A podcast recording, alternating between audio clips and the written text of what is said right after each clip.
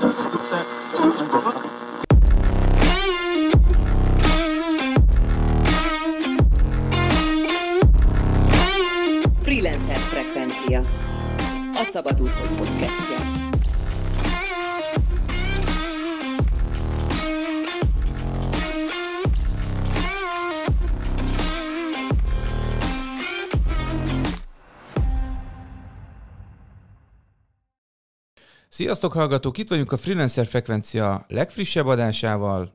Visszatértünk a nyári szünet után, remélem nektek is sikerült kimaxolni, amit ki lehetett ebből az egészből maxolni. Megújult formátummal, viszont régi arcokkal. Itt vagyunk a stúdióban, és aki ma itt van velem természetesen Majsai Ricsi, és hoztunk egy teljesen új arcot nektek, aki nem más, mint Buzder Brigi, amennyire jól tudom, pályaválasztási tanácsadó és tréner.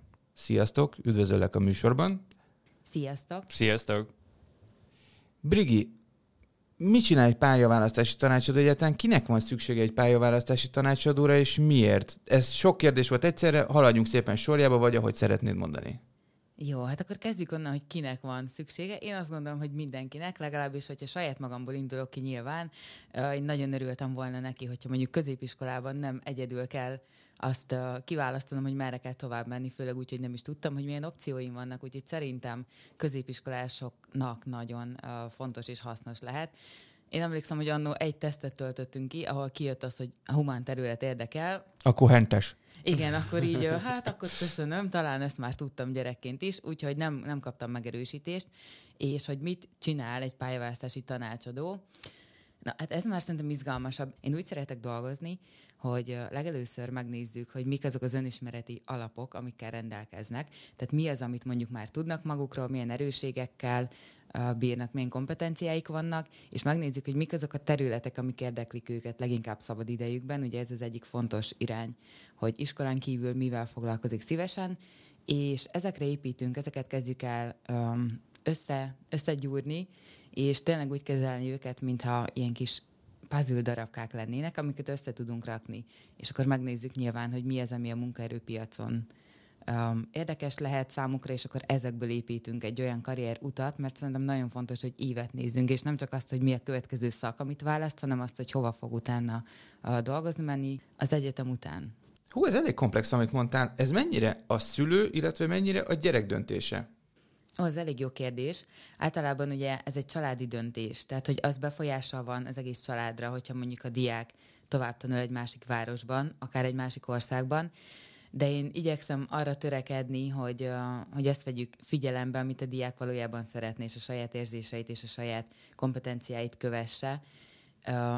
Persze összhangban a szülői vágyakkal, de, de nem túlnyomó többségben a vágyak alapján. A szülő be nem teljesített, vagy meg nem valósult álmát követve. Tehát akkor mondhatjuk azt, hogy egyszer, kétszer, amikor van egy ilyen családi kupak tanács, vagy nem tudom mi ennek a formája, amikor egy összeül a vének tanácsa.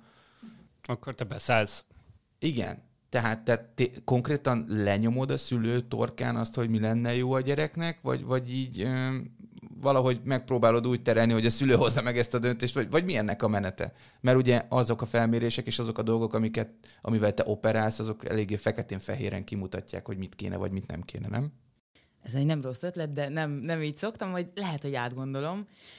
Én szeretek beszélni a szülővel is külön, viszont a diákkal mindig egyéniben dolgozunk, és a szülővel beszélek, mielőtt elkezdjük a folyamatot, ez általában egy másfél-két hónapos folyamat, és uh, nyilván a végén is átbeszéljük, hogy mi az, mi az az eredmény, ami, ami mondjuk így a két hónap végére kijött. Azt azért hozzáteszem, hogy a tanácsadó szó igaz azt jelenti, hogy tanácsot ad, de effektív tanácsot, tehát azt konkrétan, hogy ki hova menjen és mit tanuljon, azt így soha nem lehet kijelenteni, és ezen meg szoktak lepődni, hogy egy tanácsadónak nem az a dolga, hogy elmondja, hogy ide kell menned, hanem az a feladata, hogy eszközt adjon és segítsen. Tehát, hogy én kísérek és segítek, és uh, abban próbálom őt támogatni, hogy um, irányokat mutassak neki, lehetőségeket, és uh, mondjuk egy erősebb önismereti alappal induljon neki ennek az egésznek. Akárhányszor elkezdődik egy ilyen folyamat, van az elején egy ilyen egy előre támasztott elvárható eredmény? Tehát amikor a szülő téged megkeres, és azt mondja, hogy én azt szeretném, hogyha találjanak a fiamnak valamilyen életcélt, vagy valami olyan dolgot, amivel szívesen foglalkozna, viszont ha már lehet, akkor legyen csillagász vagy űrhajós. Ezeket mindig meghallgatom, és nagyon jókat mosolygok, és el szoktam mondani, hogy köszönöm akkor így a, az ajánlásokat, megnézzük, hogy így merre megy ez az út. De a diákkal mindig megbeszéljük a legelején, tehát van egy ilyen elvárásfa, amit, uh, amit mindig átbeszélünk, hogy mi az, amit szeretne elérni így a közös munka végére, tehát mi az a cél, amit mondjuk együtt uh, meg tudunk fogalmazni, és amiben segítem őt, és persze ott van az a része is, hogy mi az, amit mondjuk ő tesz ehhez hozzá, mert hogy ehhez nem vagyok elég egyedül én, és uh, a szülők részéről például az már önmagában nyitottság, hogyha elengedik, úgymond, vagy ebben támogatják a gyereket, hogy menjen egy szakemberhez, és vele beszélje át azt, hogy hova, hova tovább, vagy hogyan tovább. Két kérdés jutott eszembe. Az egyik az az, hogy hogy néz ki, és mi ez az elvárás, mert ez nagyon megütötte a fülemet. A másik meg az, hogy mennyire jellemző az, hogy egy szülő tudja, hogy a gyerekének olyan segítségre van szüksége, amit ő nem tud megadni a jövőjét illetően, és mer is kinyúlni. Haladjunk szépen sorjába. Mm-hmm. Mi ez a fa? Ez a fa, ezt nagyon szeretem tréningeken is alkalmazni. Kvázi ez egy ilyen szerződéskötés, és hát, hogyha elképzeltek egy fát, ugye, eddig meg vagyunk. Ennek mondjuk a lombkoronája lehet az, ahol mondjuk a gyümölcsök teremnek, így szimbolikusan, tehát meg lehet határozni, hogy meg lehet fogalmazni azokat, hogy mik azok a gyümölcsök, amiket szeretnének a folyamat végére saját magukénak tudni. Mondj egy pár példát.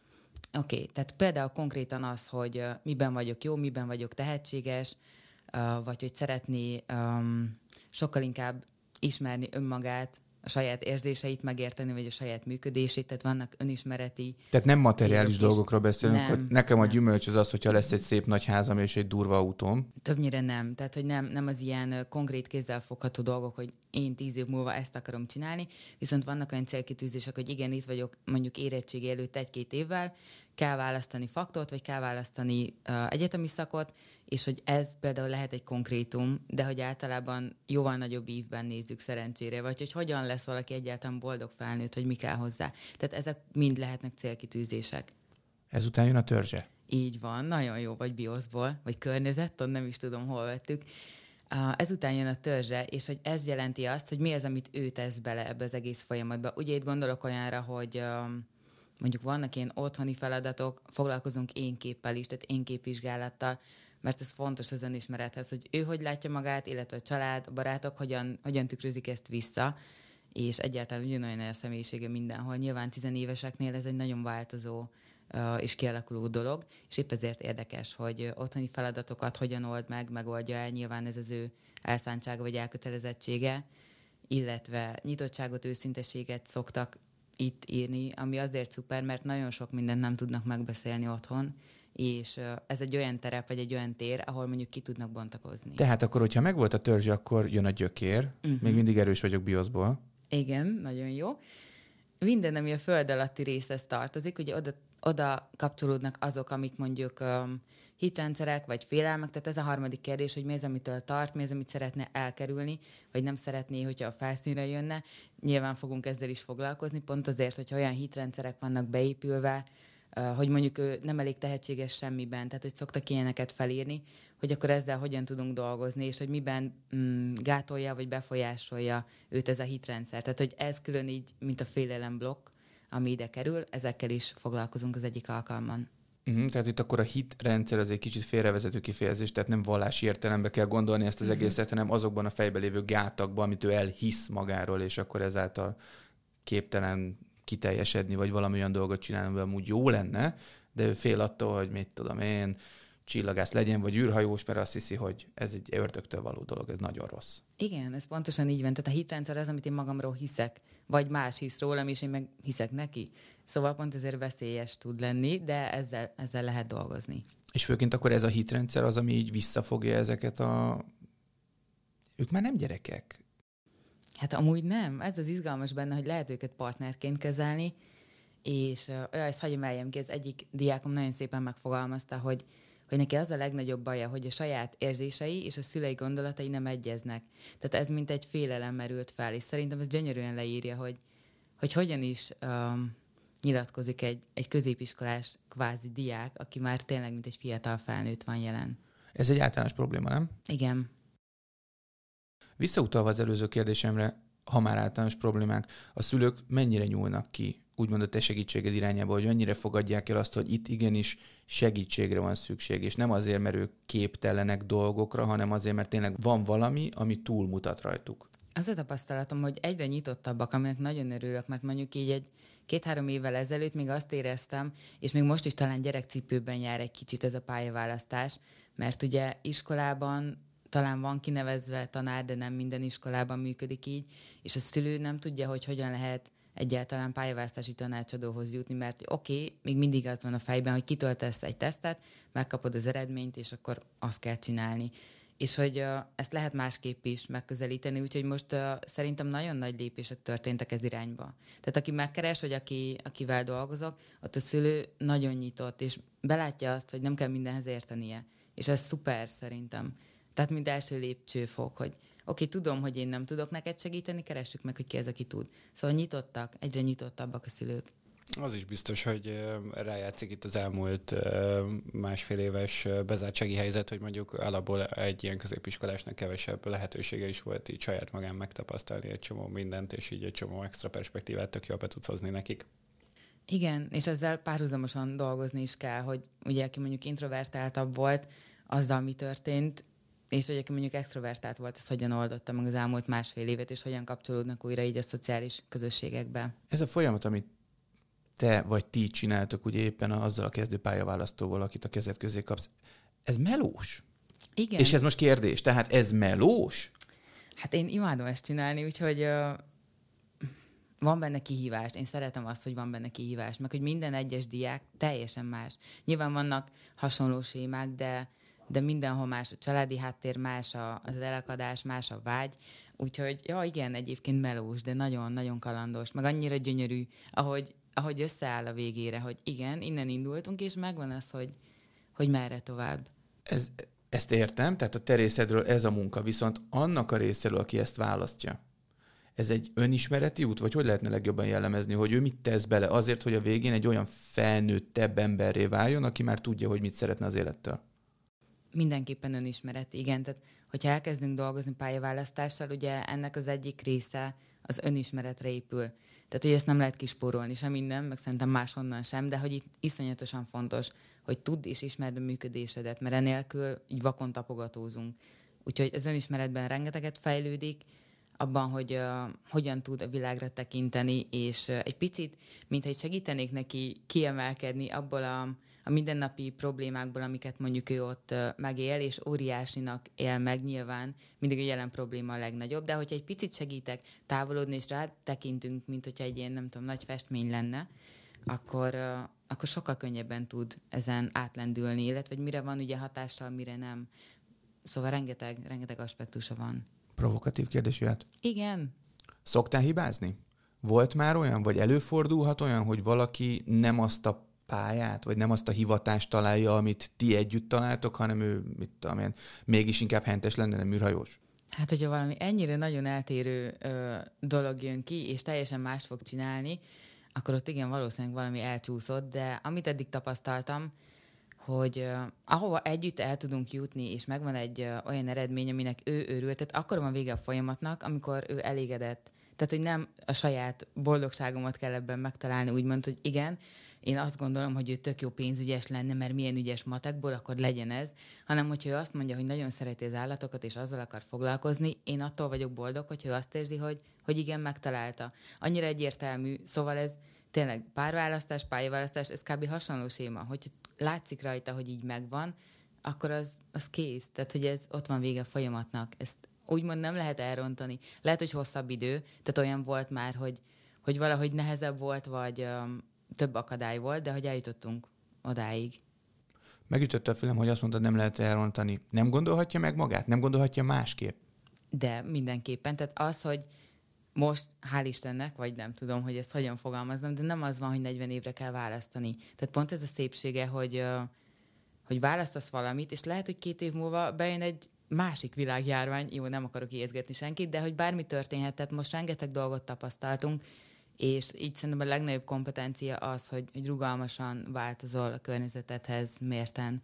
Úgyhogy az, hogy most választ valamit, aztán három év múlva tök mást fog dolgozni, ez rendben van. És ez is szép szerintem a folyamatban, hogy erre is ö, felkészítem, amennyire lehet, hogy ez oké, okay, hogyha változtatni fog, vagy változni fog minden.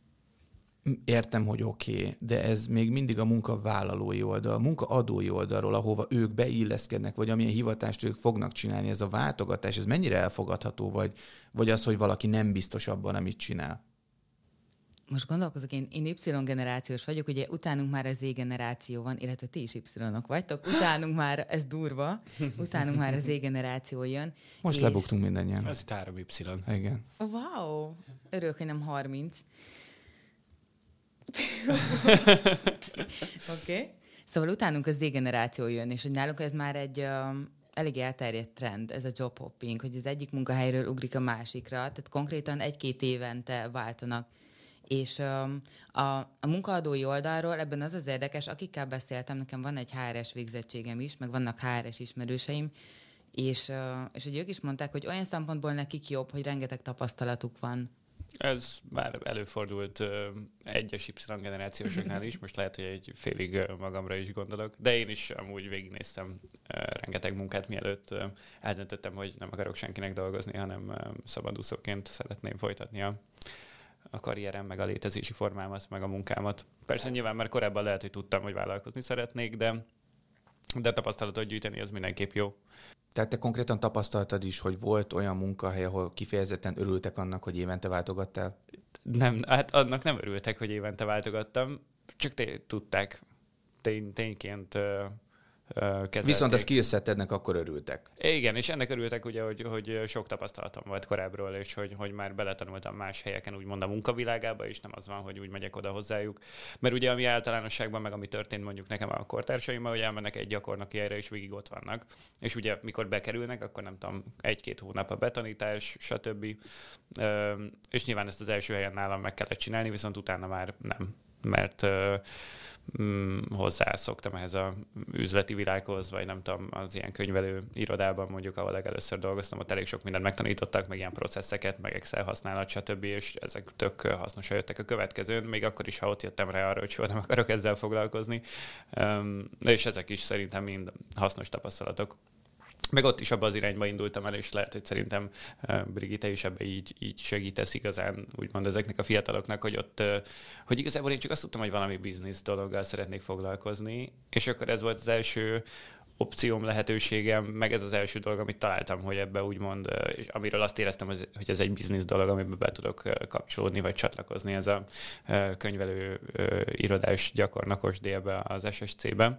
És, és akkor ez volt az első bizniszmenom, a Mentor könyvben is az első Business Melon címet kapta az a fejezet, ami leírja a véleményemet azzal kapcsolatban, hogy itt mik történtek, úgyhogy azt ott lehet bővebben megtalálni, de igen, és ez segített utána abban, hogy a következő helyekre, amikor mentem, ők már látták gyakorlatilag azt, hogy azért én így váltogatom mondjuk fél évente, hogy hol dolgozok, meg meg ilyenek, és igazából tényként mondtam is nekik, hogy hát igen, most főiskolára járok, és mellett a tapasztalatot szeretnék gyűjteni ö, a munkavilágába, hogy amikor már végeztem, akkor pontosan tudjam, mit szeretnék, és akkor ez addig futott, hogy utána elkezdtem vállalkozni már a főiskola utolsó évében is, de de nyilván ez az út, amit választottam, és ö, rájöttem arra, hogy hagyományos ö, munkahelyi keretek között például nekem nem biztos, hogy megadatik az, amit szeretnék, és annyi kreativitást, és nem kapok annyi szabadságot, és a többi. Amiben mondjuk már a mai generációnak sokkal nagyobb előnye van, vagy lehetősége van szerintem, mert alapból most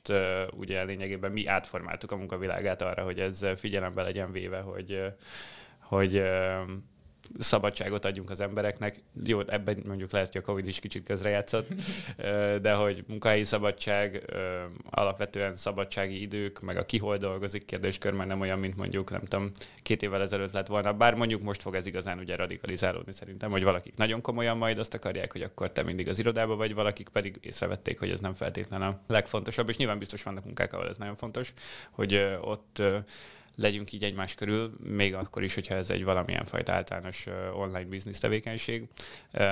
Viszont igen, úgy gondolom, hogy abba az irányba fejlődünk, hogy egyre inkább észreveszik az emberek, hogy a munkavállalókra érdemes odafigyelni, és abba kell támogatni szerintem a munkavállalót, amit csinálni szeretne. Mármint, hogy mm, a csapatok is ezért működnek jól, hogyha abba támogatjuk az embereket, akik részt vesznek benne, amit tényleg szeretnének csinálni, és akkor ebben mondjuk én egy pozitív változást látok így a munka jövőjével kapcsolatban, hogy olyan munkahelyeket teremteni, meg létrehozni, ahol ne, ami nem arról szól, hogy ide beállsz, és akkor te leszel a, az egyik kocka, a másik 99 kocka között, hogy meg legyen a 100 kocka, és akkor innentől kezdve minden hibátlanul működik, hanem, hanem hogy te ide beszállsz, és akkor látjuk, hogy te jöttél valahonnan, meg lekommunikálhatod, és nem kell titokba tartanod, hogy te merre mész, meg mit, meg hogyan szeretnél csinálni, és akkor abba az irányba terelgetnek a cégen belül nyilván, ameddig tudnak. És hogyha utána pedig elmész, akkor ezt tökre megértik. Múltkor láttam egy videót, egy srác mondta, vagy valahol olvastam, hogyha mondjuk van egy alkalmazottad, és oda jön hozzád, és azt mondja, hogy az egyik ügyfeled megkereste őt, hogy egy nagyobb ajánlattal szeretne, hogy vele együtt dolgozni hosszú távon, akkor, akkor, akkor meg kell dicsérni ezt az alkalmazottat, hogy olyan jól végzi a munkáját, hogy, hogy más ügyfelek is megkeresik, és nyilván, hogyha most a más ügyfél többet ajánl, akkor rá kell bízni a döntést, hogy ez döntse el. Viszont Viszont ez a szuper korrektség, hogy szól erről, és hogyha ugye tovább is megy mondjuk, akkor a főnöknek vagy a cégvezetőnek ideje van keresni valakit a helyére, stb., akit esetleg még be tud tanítani, ilyesmi. Szóval, hogyha egy ilyenfajta ekoszisztémát alakítunk ki, és nem, nem ezen a nem is tudom, random processzeken alapuló dolgok, hogy akkor igen, akkor három hónap kötelező felmondás. Mert őszintén szóval három hónap kötelező felmondás is szerintem ugye azért van, mert hogy ugye az emberek általában megpróbálnak így kibaszni egymással, úgymond. Ez egy 18 pluszos adás lesz, ezt nem mondtuk az elején. De hogy lényegében ugye mondjuk egy ilyenfajta munkavégzési formában ez nem feltétlenül szükséges, mert ha odafigyelünk egymásra, akkor ezt tudjuk közölni egymással, hogy én kaptam egy jobb lehetőséget, valószínűleg egy-két hónap múlva ott fogok kezdeni, és akkor el lehet el, el, el tudják indítani a processzt, hogy szereznek valakit helyette, ő beoktatja. És nyilván persze ez egy utópia, vagy egy ilyen nagyon optimista világú gondolkodás, de azt gondolom, hogy ebbe az irányba haladunk, és igazából, hogyha nem veszük észre azt, hogy az emberi erő a legfontosabb egy vállalkozásban, vagy egy vállalkozás építésében, akkor lényegében nem fogunk egyről a kettőre jutni, de szerintem ebbe az irányba helyeződik át a dolog. Szóval egy ilyen emberközpontú kommunikáció a cégek részéről, meg felvétel, meg, meg alapból most már így látják nem csak a cégen belüli journey a, a munkavállalónak, hanem a külső journey is. Vannak cégek, akik például azt is vizsgálják, hogy náluk dolgozott valaki, és utána elment, de még utó követik az embert, hogy minden oké az új helyen, stb. stb. stb. Kormányszervek? Például. Nem, amúgy telekommunikációs cégeknél hallottam, hogy ezt így csinálják, hogy amikor elmegy tőlük valaki, akkor is őket még, még felfelhívogatják néha egy három havonta, hogy a nem létező céges számukon. Így van, így van. A már nem céges számukon, hogy minden oké, okay, meg mi a helyzet, sikerült a beilleszkedés, minden oké. Okay. És nyilván azért, mert hogyha az ember úgy megy el egy munkáiról, hogy jó emlékei vannak onnan, meg van, ez a, van egy ilyen jó kapcsolódás, akkor nyilván lehet, hogy el tud jutni egy olyan másik szintre máshol, meg annyi információt összeszedni, hogy később visszajön ugyan, ugyanoda, de egy másik pozícióba. Szóval, hogy, hogyha így, így gondolkodunk az emberekről, akikkel találkozunk, hogy igazából csak jó az, hogyha fejlődik és a következő szintre lép, mert, mert ki tudja, lehet, hogy még dolgozunk együtt egyszer, vagy a másik cégen keresztül partnerséget kötünk, vagy bármi, akkor nyilván hosszú távon szerintem ez, ez mindenkinek előnyös tud lenni. Úgyhogy szerintem ebből a szempontból is változik kicsit talán így a munkavilága, meg ilyesmi. Szerintem alapból arra van, és szerintem Brigi is arra készíti. De nem akarok a szádba szavakat adni, de hogy azt gondolom, hogy te is erre készített köbe fel őket, hogy, hogy azért így a, a, a, nagy irány az megvan, és akkor ezen belül pedig a változás az állandó. Az mindig állandó szerintem. Ha már változás, mind a ketten említettétek a generációkat az ugye a hallgatóknak is lejött szerintem, hogy Ricsi egy ilyen fura első fecske volt a saját generációját illetően. Ez ránk Y-osokra annyira nem jellemző. Én is Y-os vagyok. Ja, azért mondom, hogy ránk Y-osokra. Ha már jellemző, mi jellemző a mostani generációra? Ugye említett ezt a job hoppint, bármit is jelentsen. Vannak sztereotípiák? Vannak dolgok, amiket egyszerűbb, vannak, amiket nehezek, és vannak, amiket teljesen el kell felejteni az eddigiek alapján? Ami nagyon érdekes, amikor beszélek így fiatalokkal, egyetemistákkal, hogy ugye ott vannak a, a tervek meg a célok, hogy ő már hol szeretne dolgozni, és mennyit akar keresni, és céges autó, és laptop, és minden legyen. Szóval, hogy megvan az a cél, viszont időtervet nem tesznek hozzá, tehát nem azt mondja, hogy én öt év múlva szeretnék itt tartani, hanem azzal indulnak, hogy oké, okay, akkor egyetem után én itt akarok dolgozni, ennyi pénzért, és olyan feltételeket támasztanak sokszor, ami, ami persze így felnőtt fejjel kicsit irreális, és ez nagyon szép így um, visszahozni őket így a, a földre, hogy oké, okay, ez tök jó cél, és mikorra szeretnéd elérni, és amikor ezt a kérdést megkapják, akkor szoktak megdöbbenni, hogy hát, hát egyetem után. Szóval, hogy ebben kell egy picit szerintem segíteni őket, mert uh, igen, más, tehát, hogy olyan, mintha itt, itt nem lenne idő, nem lenne, nem lenne létre, amin végig kell menni, hanem itt az van, hogy igen, én szeretnék pozícióba kerülni, és akkor onnan keresni, nem tudom, 3-400 nettót kezdőfizetés, kezdőfizetésként, és aztán csak felfelé. Uh-huh. Tehát akkor ők nem tudják, hogy hirtelen jött siker, tíz év meló előzi meg. Hát még nem, nem mindenki, de azért igyekszem ezt elmondani, igen. Viszont az is ott van, hogy kedveset is mondjak róluk, ugye? Igen, a feedback szendvics, hogy kifejezetten szerintem sokkal, sokkal rugalmasabbak. Tehát mind, ugye, amit az előbb beszéltünk a munkahelyváltás kapcsán, mint pedig uh, tanulás tekintetében. Tehát, hogyha valami új skillt kell elsajátítani, akkor nagyon-nagyon jók ebben, hogy um, bevethetők, mindent megtanulnak, szeretnek fejlődni, tehát erre van vágyuk is, hogy fejleszik magukat. Tehát ez szerintem szuper előny. Csak a social media tartalmak miatt nem látják a kemény munkát, csak a learatott csak a bling, bling. csak a bling megy. De nyilvánvalóan ez csak időkérdései szerintem erre amúgy is rájönnek. Meg hát nyilván, igen, ugye mondjuk ez egy probléma, hogy Nyilván akár lehetne az is, hogy egyből megkapnak egy olyan fizetést, egy olyan állást és egy céges autót, meg ilyenek, de mondjuk alá kell írni, hogy ott tíz évig ott dolgoznak a cégnél, és akkor vajon elvállalnák-e. Vagy sokkal jobb az, hogy egy kisebb szintről indulnak, viszont folyamatosan lépegetnek felfele, és útközben bármikor, mikor úgy érzik, hogy na jó, ehhez már nincs kedvem, mert ez nálam is akkor jött el az első munkahelyemnél, amikor a banki könyvelés részlegre tettek át, ahol amellett, hogy már megjegyeztem legalább 40-50 különböző számot, amit kellett használni ezeknél a rendszereknél, ott már bankszámlaszámokat kellett volna fejben megjegyezni valami 60 különböző ö, ilyen divisionnek, akkor mondtam, hogy kösz, de ezt az agykapacitás részt inkább másra használnám, és ö, továbbálltam. Igen, és meg annyit hadd tegyek hozzá, hogy uh, erről is szoktunk beszélni, van egy uh, nagyon szuper eszköz szerintem, uh, a japán ikigai, ami pont arról szól, hogy hogyan tudod megtalálni azt az egyensúlyt, ami kell. Tehát mi az, ami motivál, mert nem elég a pénz. Tehát, hogy itt ugye, amiről beszéltünk most, az ilyen pénz, vagy materiális dolgok. Viszont emellé mindig bejön az, hogy érts ahhoz, amit csinálsz, szeresd, és talán a legfontosabb, hogy érezd azt, hogy hasznos vagy. Tehát rengeteg olyan felnőttekkel is dolgozok, és rengeteg olyan 20-30 éves volt, akivel így beszéltem és dolgoztam, hogy, hogy azért érzi azt, hogy kiéget, mert, mert nem találja az értelmét, a hasznosságát annak, amit már csinál. És lehet, hogy jól keres, lehet, hogy elérte azt, amit akart, de hogy utána így mi az, ami motiv- motiválni fog téged. Úgyhogy ez szerintem sokkal érdekesebb így komplexen kezelni, hogy oké, okay, van a pénz, mint egyik faktor, szuper, de hogy mi az, ami még mellette neked fontos? Hát és um, Brigi, én úgy hallottam, hogy neked a freelancerek is fontosak.